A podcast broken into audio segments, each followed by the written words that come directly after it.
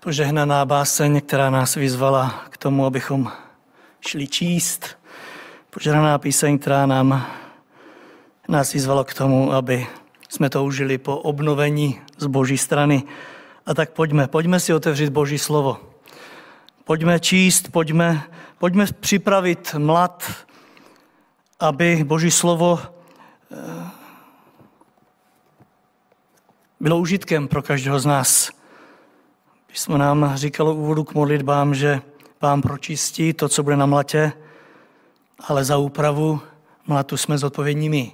Za úpravu svých srdcí i za úpravu toho, aby boží lid, zbor dal prostor a snažil se, aby nic nezapadlo, ale aby všechno přineslo užitek. Za to se modlím i v tomto směru dnes. Budeme číst Matoušova evangelia z 27. kapitoly, 21. až 23. verš. Povstaňme ke čtení písma. Opakuji Matoušovo evangelium, 27. kapitola. Od 21. verše čteme toto slovo. Matouš 27, 21. Vladař jim řekl, koho vám z těch dvou mám propustit? Oni volali Barabáše. Pilát jim řekl, co tedy mám učinit s Ježíšem zvaným Mesiáš? Všichni volali ukřižovat. Namítl jim, čeho se vlastně dopustil. Ale oni ještě víc křičeli. Ukřižovat. Tolik čtení z písma, budeme se modlit.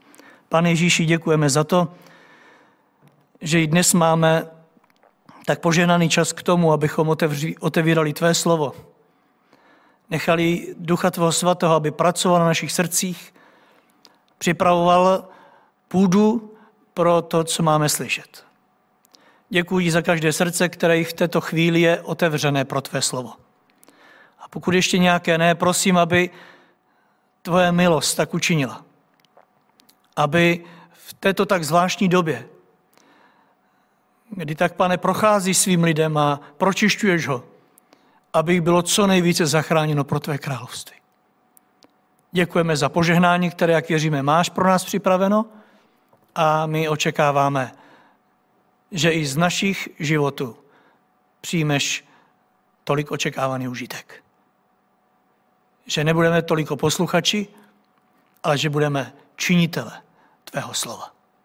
Za to prosíme, za to se modlíme v tuhle chvíli a na to očekáváme. Amen. Co Pilát nevěděl, tak jsem nadepsal toto dnešní kázání, spadající do předvelikonoční doby roku 2021. A jak vidíte, pojednává i dnes podobně jako tu minulou neděli o muži, který dostal příležitost zkusit si Ježíše Krista. Byla to obrovská milost. Když to domýšlíte, před Piláta byl přiveden Ježíš. Mnozí si to v té době přáli a nebylo jim to umožněno. Mnozí se s Ježíšem nikdy nesetkali, protože bydleli daleko, i když si to bývali přáli. Pilát ale dostal tu příležitost a Ježíš Kristus jedného dne stanul před jeho tváři.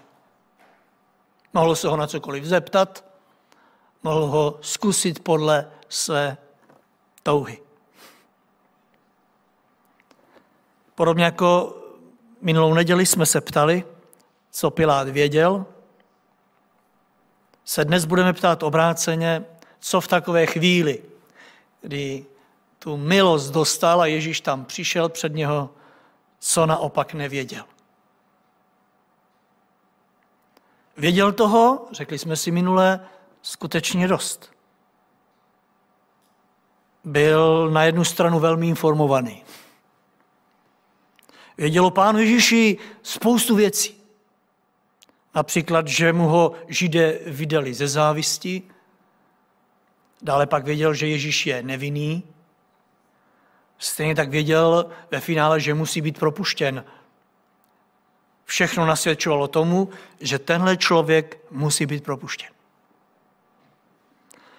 Ale řekli jsme si na základě písma, že nic z toho nespatřilo světlo světa, i přesto, že to věděl, i přesto, že se snažil, protože on to nedokázal prosadit. Vyzkoušel si Ježíše Krista, ale nedokázal to dát do svého života jako fakt.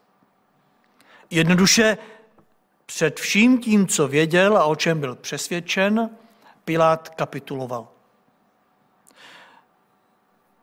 Samozřejmě, že v tom se hrála svoji roli jeho hrdost, taky obava, strach, že si to pokazí z předáky izraelského národa, konec konců strach z toho, že ho Řím z té funkce odvolá.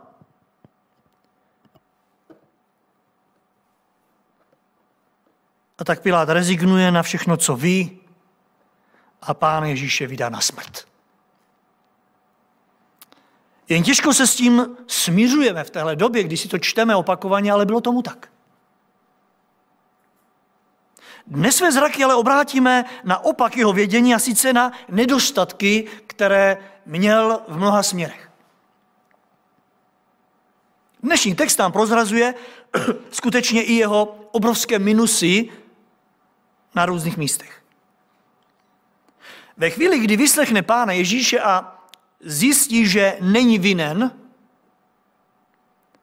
přichází před žalobce, tak začínal dnešní text, a ptal se jich, koho vám z těchto dvou vězňů, které tady mám, před sebou mám propustit? Má teď na mysli pána Ježíše a vraha Barabáše. Zkuste si tu chvíli představit. Tak, jak to jenom jde. O Barabášovi Pilát si je jist, že je vinen. Byla to prokázána vražda. O pánu Ježíši je přesvědčen, že je nevinen. Lidi se ale ptá, koho z nich by měl propustit. Vnímejte, vinného nebo nevinného. Rozum nám to jak si nebere. Vladař, soudce té doby, dosazen Římem, vzdělaný člověk, přijde a ptá se lidí, co bych měl udělat.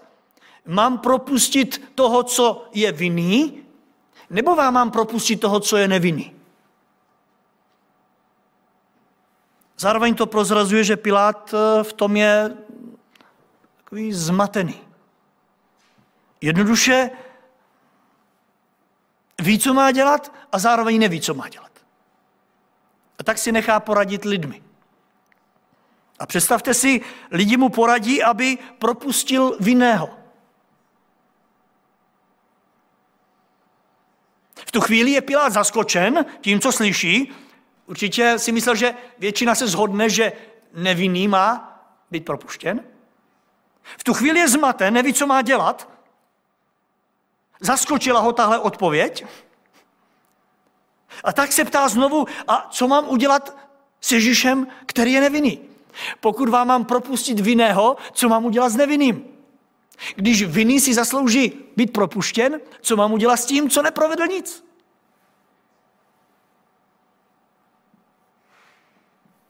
Opět důkaz toho, že neví, co má dělat. A v tu chvíli všichni křičí, nevinného ukřižovat. Nevinného zabít. Pilát si s tím jednoduše neví rady a tak se zmůže ještě jednou naposledy na otázku, a čeho se vlastně dopustil. Jednoduše neví. Ale oni, čteme, ještě víc křičeli ukřižovat. Vnímejte, čím více vyzvedli ho nevinu, tím více lid křičel zabit. A tak Pilát si říká, když ukřižovat, tak ukřižovat. Když si to myslíte, tak pořádku. Když to vy tak chcete, tak vám vyhovím. Všimněte si vedle velké zbabilosti, kterou bychom u tak mocného muže jistě nečekali, je tam patrná i určitá neznalost věci, je tam patrná nevědomost a také obrovské nedostatky v kauze Ježíš Kristus. A přesto, přesto, přesto Pilát i v tomto směru, kdy neví, kdy je zmaten, kdy je rozrušen a skutečně doslova zblblý z toho, co lid chce, přesto Pilát nám zanechává, bratře a sestry, určité příklady, které by nás měly vést jak v této předvelikonoční době, tak i v té následné velikonoční k většímu zamyšlení nad všemi těmi našimi nevědomostmi a také i by nás to mělo vést k následnému přístupu k těmto nevědomostem. Prosím Pána, aby dnes prostřednictvím Ducha Svatého v těch několika bodech kázání promlouval ke každému z nás. Poukazoval nám na nedostatky a zároveň i na to, jak se k ním stavíme. Pojďme k prvnímu bodu kázání. Pilát nevěděl, že v případě Pána Ježíše nejde o pouhé náboženství. A přesto, přesto té jeho kauze věnuje čas. Zkuste spolu se mnou v téhle chvíli sledovat Piláta v jeho vnímání celé té kauzy Ježíš. Bylo hodně brzké páteční ráno a Pilát eh, musí vstát, je doslova vyburcován k tomu, aby se zabýval kauzou Ježíš.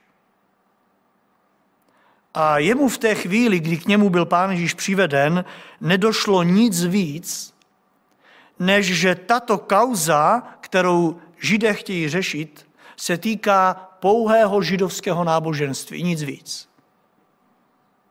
On v tom neviděl nic víc než židovské náboženství a jejich spor.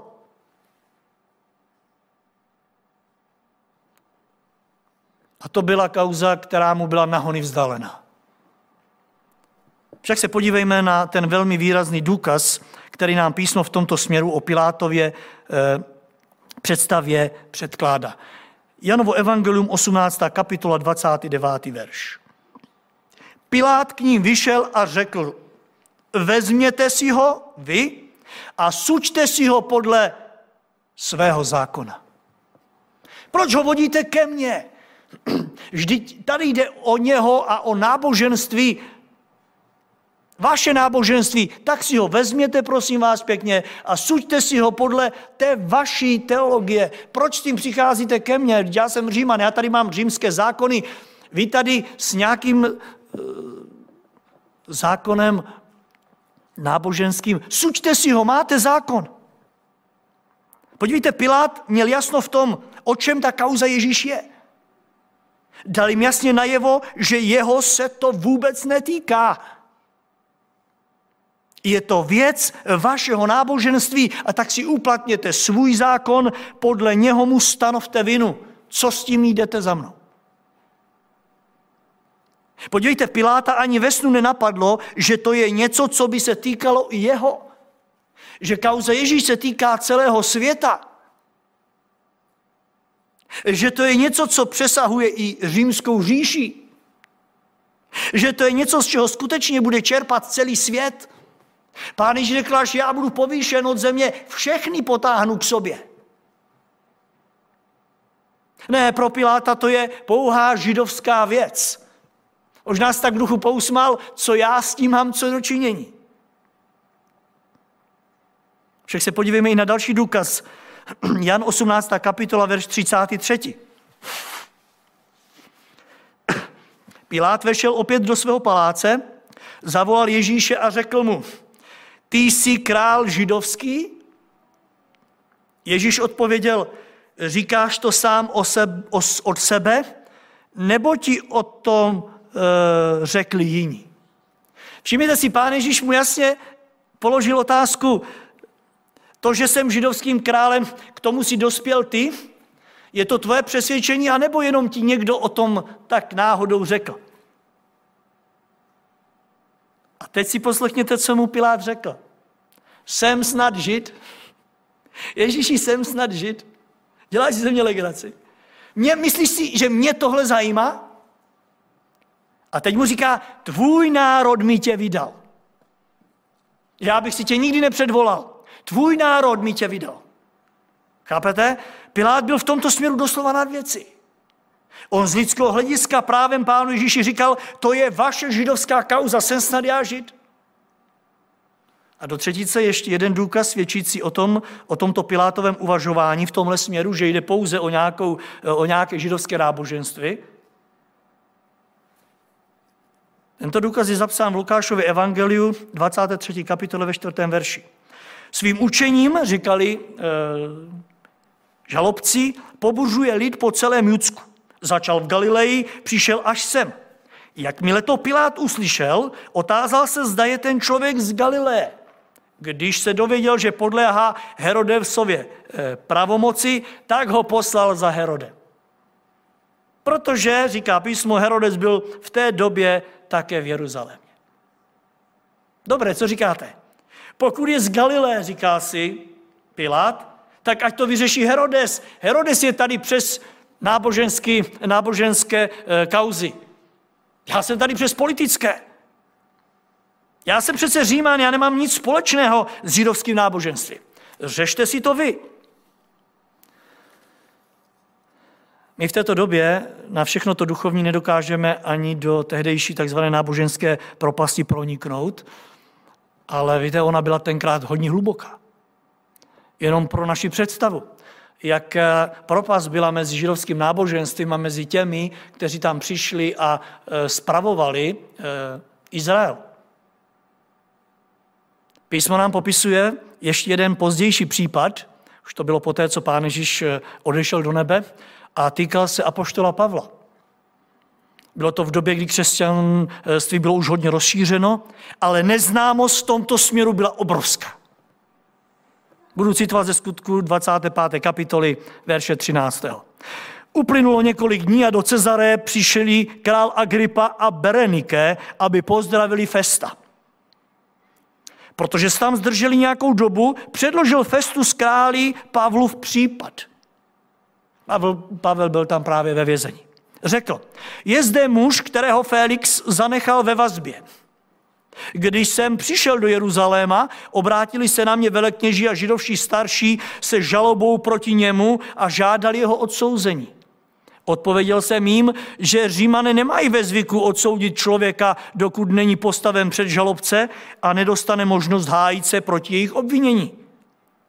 Když jsem přišli bez odkladu, jsem hned druhý den zasedl k soudu, rozkázal jsem přivést toho muže – Žalobci vystoupili proti němu, ale neobvinovali ho ze žádných zločinů, jak jsem očekával.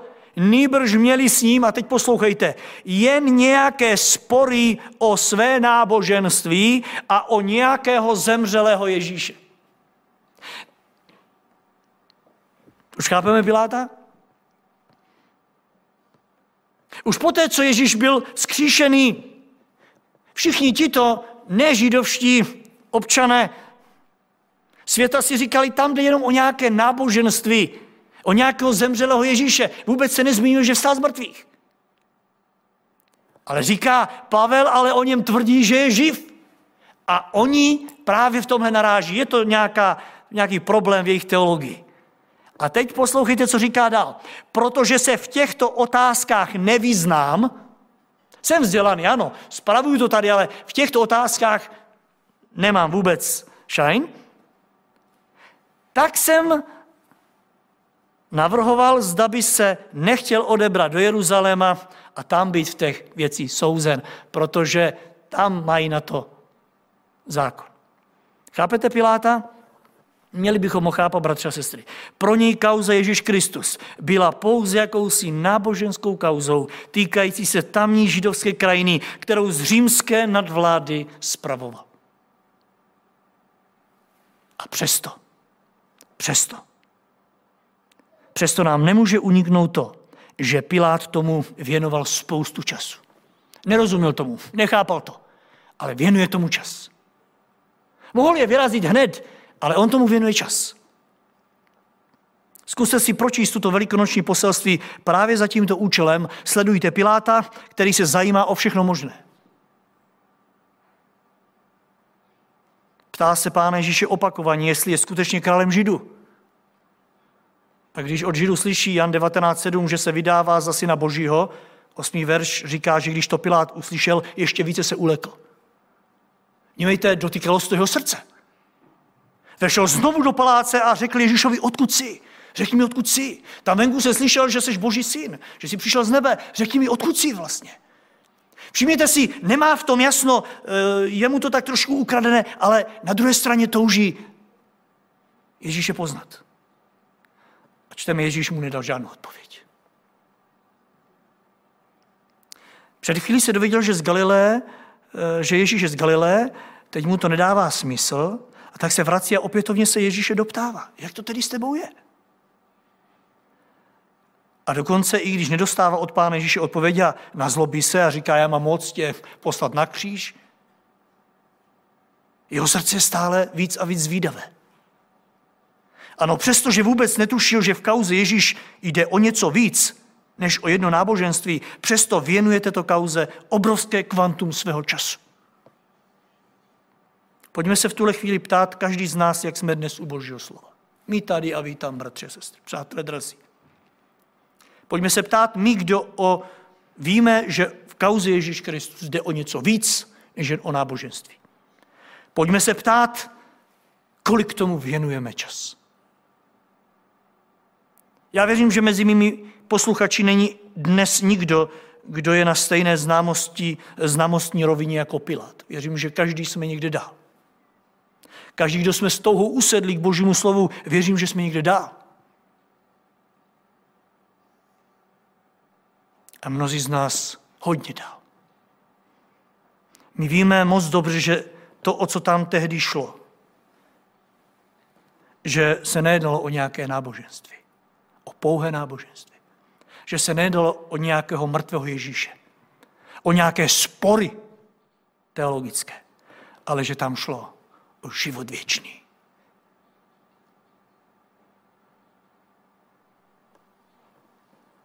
Jak moc tomu věnujeme čas v téhle chvíli.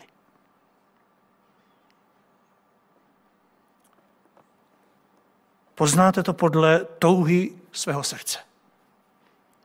V Pilátově srdci, přestože si myslel, že to je jenom nějaké náboženství, je tam obrovská touha. Jak moc je v této předvelikonoční době touha v mém srdci poznat Ježíše Krista, takového, jaký je. Ne pouze jako něco nábožného, ale jako něco, v čem je život.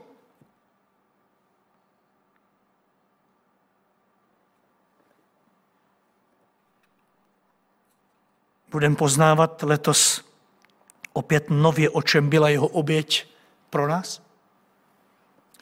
Pokud ne, přátelé drazí, pokud to necháme projít jenom jako nějaký svátek, který ani vlastně nemůžeme slavit společně, jak jsme byli zvykli, pak jsme na tom hůře než Pilát. I když nejednou jsme blízko Piláta odsoudit a zavrnout pro jeho jednání, v mnohem nás zahambuje. On toho moc nevěděl, ale udělal toho hodně proto, aby se dověděl. Jaké budou letošní velikonoce v mém životě? skutečně zatoužíme poznat Ježíše Krista a jeho cestu na Golgotu tak, jak by si on přál? Víte, je smutné, když přes všechny možnosti, které máme, přes všechny vědomosti o Kristu, přes všechna ta kázání, přes svobodu, kterou stále máme, když zůstáváme stát a nenapředujeme, když nepokračujeme po cestě víry. Když se na nás Velikonoce nepodepíšou tím velkým podpisem. Už víte, proč je dosud tolik lidí nespasených? Protože nešli ani tak daleko jako Pilát. Kde došlo jim, že kauza Ježíš Kristus je o něčem víc než o náboženství. Že je to o spáse, že je to o záchraně jejich života. Že pán Ježíš je skutečně nejenom králem Židů, ale že to je král králu a král a pán pánu, a to každého, kdo v něho věří a každého, kdo mu otevře své srdce. Pojďme od dnešního dne udělat změnu. Pojďme se alespoň jako Pilát uleknout na tou naší neznalosti. Pilát, když slyšel, že to je boží syn, tak se ulekl, říká Bible, a šel se zeptat. Když slyšíme něco nového o Ježíši Kristu, ještě to zahýbe našimi životy, anebo už je všechno tak zevšednělé. Pro Piláta to byla nová novinka. Když slyšel, že je božím synem, tak se ulekl. Na chvíli si řekl, asi půjde o něco víc. Přijďme k pánu i v těchto dnech a ptejme se dál, jak tomu ve skutečnosti je. Kde je on a kde jsem já? Kde je zapotřebí se setkat? Duch svatý, věřte mi, je připraven nám všem v tom pomoci. V druhém bodě kázání vám chci říct, že Pilát nevěděl, že v případě Pána Ježíše nejde o pouhé pověry. A přesto, přesto věnuje této kauze svou úmornou snahu. Nevím, jestli jste si při čtení těchto velikonočních událostí všimli, eh, jak Pilát eh, byl v té své nevědomosti, co se Krista týče, i v zajetí určitých povědeckých doktrín. Matouš 27.19 říká, že když seděl na soudné stolici, poslala k němu jeho žena se vzkazem, nezačínej si s tím spravedlivým. Dnes mě kvůli němu pronásledovali zlé sny. Nemáme důvod pochybovat o tom, že za těmi sny v tomto případě stál Bůh a Piláta upozorňoval na to, že tady jde o víc, než si myslí. O víc, než mu předkládají tito lidé. A možná i proto se tak choval, ale víte, jednání této jeho manželky svědčí o tom, že to byl určitý styl jejich života. Svědčí to o tom, že právě sny rozhodovali o tom, jak se k té a oné kauze postavit, aby dobře rozsoudil.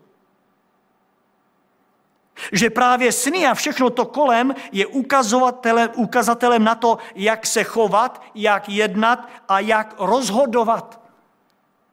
A víme, že už starozákonní proroci před sny jako takovými varovali. Jeremiáš 29.8 říká, toto pravý hospodin zástupu Bůh Izraele. Nedejte se podvádět svými proroky, kteří jsou uprostřed vás, ani svými věžci. Neposlouchejte své sny, které míváte. U Pilátu to ale tak mají nastavené. A jsou z ní Pilát i se svou ženou. Dbají na to, co se jim zdá a podle toho se rozhodují v té či oné kauze. Ne, neznají hlas Boha hospodina, neočekávají, že Bůh jim řekne co a jak,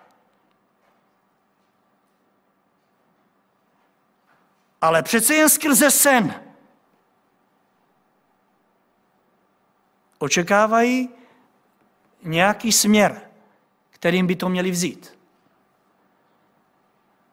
A že opravdu byli takto sehraní, svědčí i to, že když jeho žena za ním pošle tento vzkaz, tak Pilát se nijak nenazlobí, že mu do toho zasahuje, ani se jí nevysměje, neřekne ostatní moje manželka nemůže dospat, a tak se mi tady do toho nějak míchá. Ne, ne, ne. Nekritizuje ji za to, ale dává na ní. Zřejmě to nebylo poprvé, kdy mu jeho manželka právě prostřednictvím tohoto média, jakým je sen, radila, co má dělat. Z toho vyplývá, že Pilát Ježíše Krista má zařazeného e, mezi takové ty kauzy, které vyřeší sny, do kterých dostane světlo prostřednictvím určitého média. Vnímá Krista jako snílka, který jehož kauza se dá vyřešit snem. Vnímá ho, že je v nějaké e, moci nějakých vyšších představ.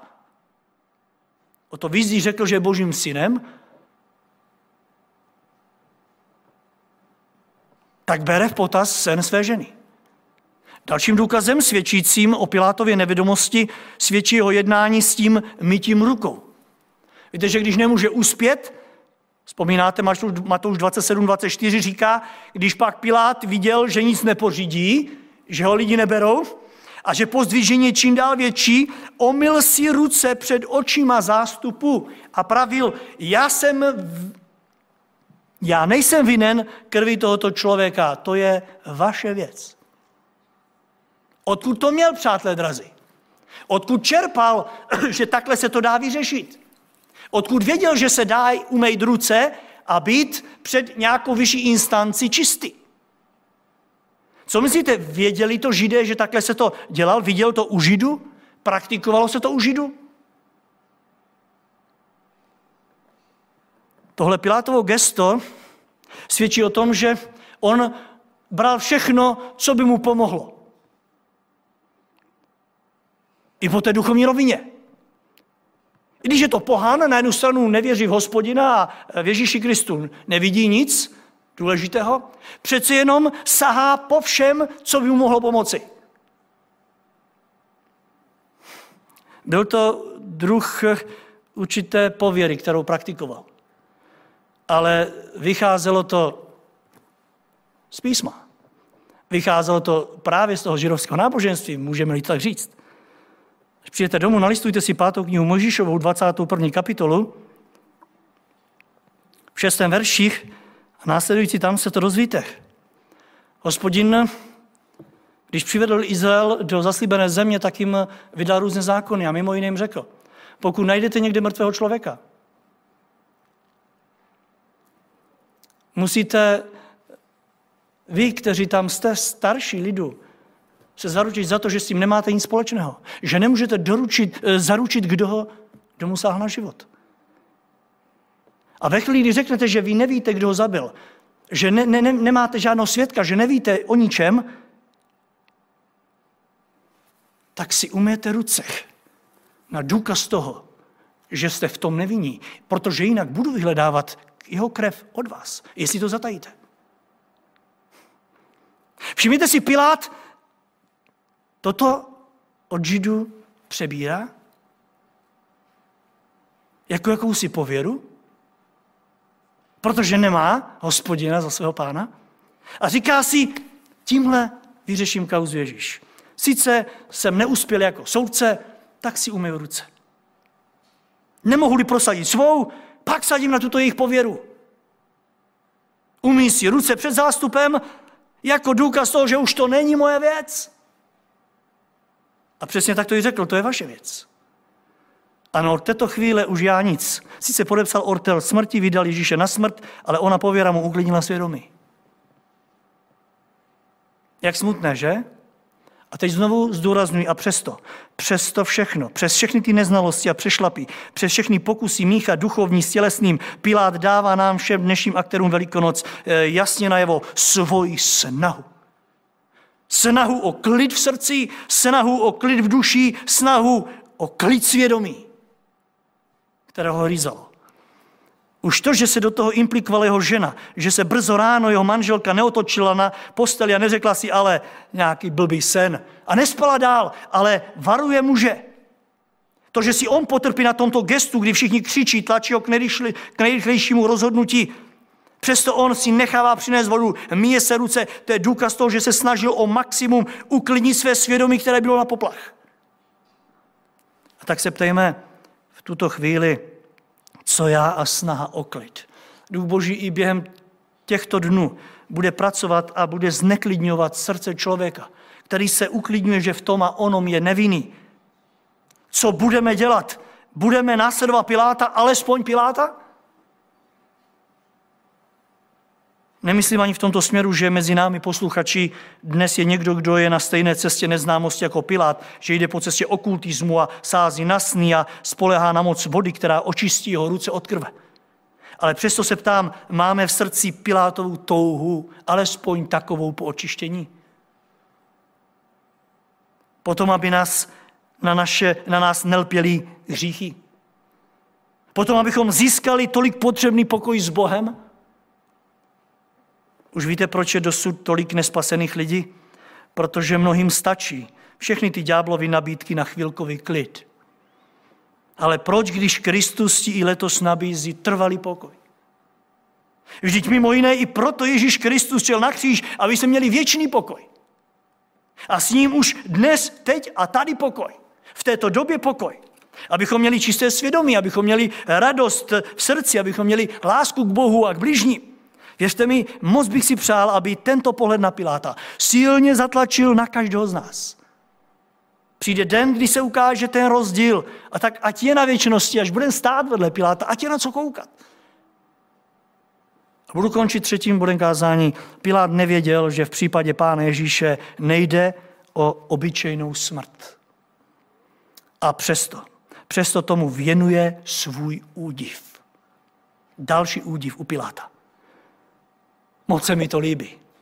Pilát totiž přišla v chvíli v jeho životě, kdy k němu přichází jakýsi Josef z Arimatie a požádá ho o tělo, aby ho mohl pohřbit. Marek 15. kapitola o tom píše. A tam čteme zvláštní slova, 44. verš. Pilát se podivil tomu, že Ježíš už zemřel. Nebral, mohla mu to hlava.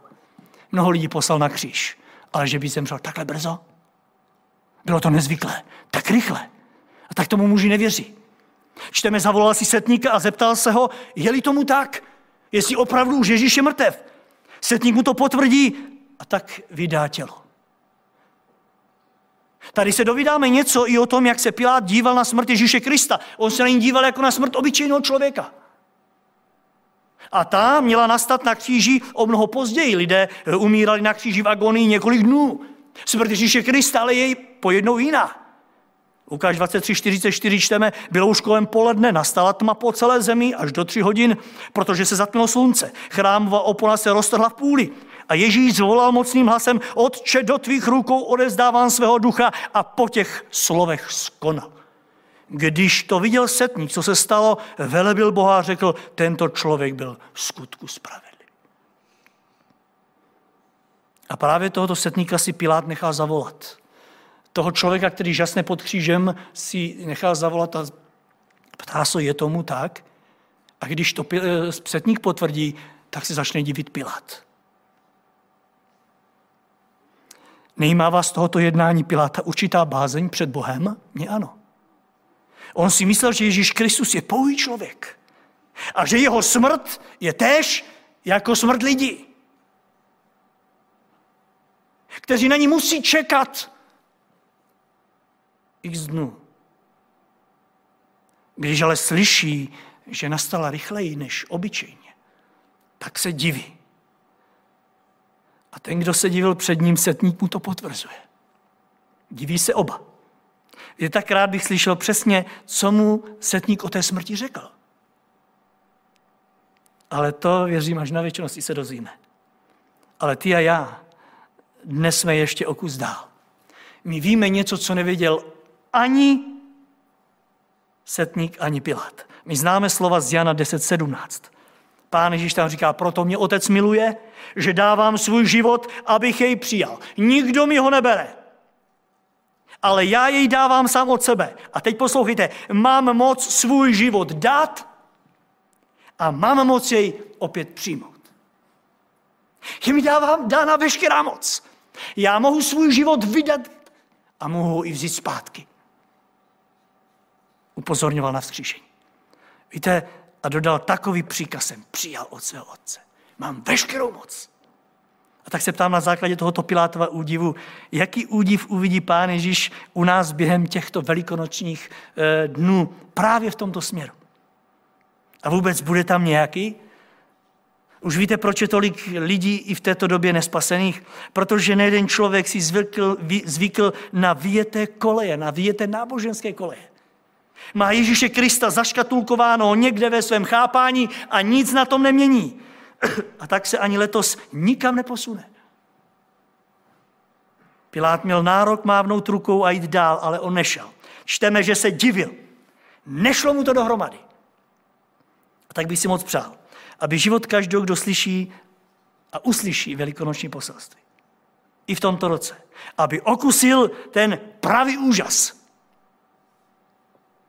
aby v Ježíši Kristu viděl toho, kdo jim ve skutečnosti je. Kdo má tu velikou moc. Dát život za nás a opět ho přijmout. Přeji si, abychom nikdo z nás nezůstali pouze tam, kde Pilat. Máš nárok navíc. Přeji si, abys udělal ten další tolik rozhodující krok, který nacházíme u setníka. Krališi říkají, že řekl, to byl skutečně boží syn. Jinak to ani být nemůže. Jenom z toho, co za tu chvíli vypozoroval. Jsme na cestě víry mnoho let. Přeji si, aby jsme byli posunuti tam, kde si nás Pán chce mít. A pokud někdo ještě nepřijal a neotevřel se ani pro, ten základní, pro tu základní nabídku, chci vám říct, že i v této době, i když nemůžeme být spolu, chceme naplnit Boží vůli. Chceme otevřít náruč pro všechny ty, pro které otevírá Kristus. Napište, zavolejte, zastavte se. Ať dáme, svůj, eh, ať dáme život Ježíši Kristu. Ať naplníme Boží vůli i v otázce křtu, i v současné době taková, jaká je. Pilát zdá se dál už nešel, ale my jít můžeme. Končím otázku, půjdeme? Věřím, že moji odpověď znáte, protože znáte odpověď Ježíše Krista. On nás očekává.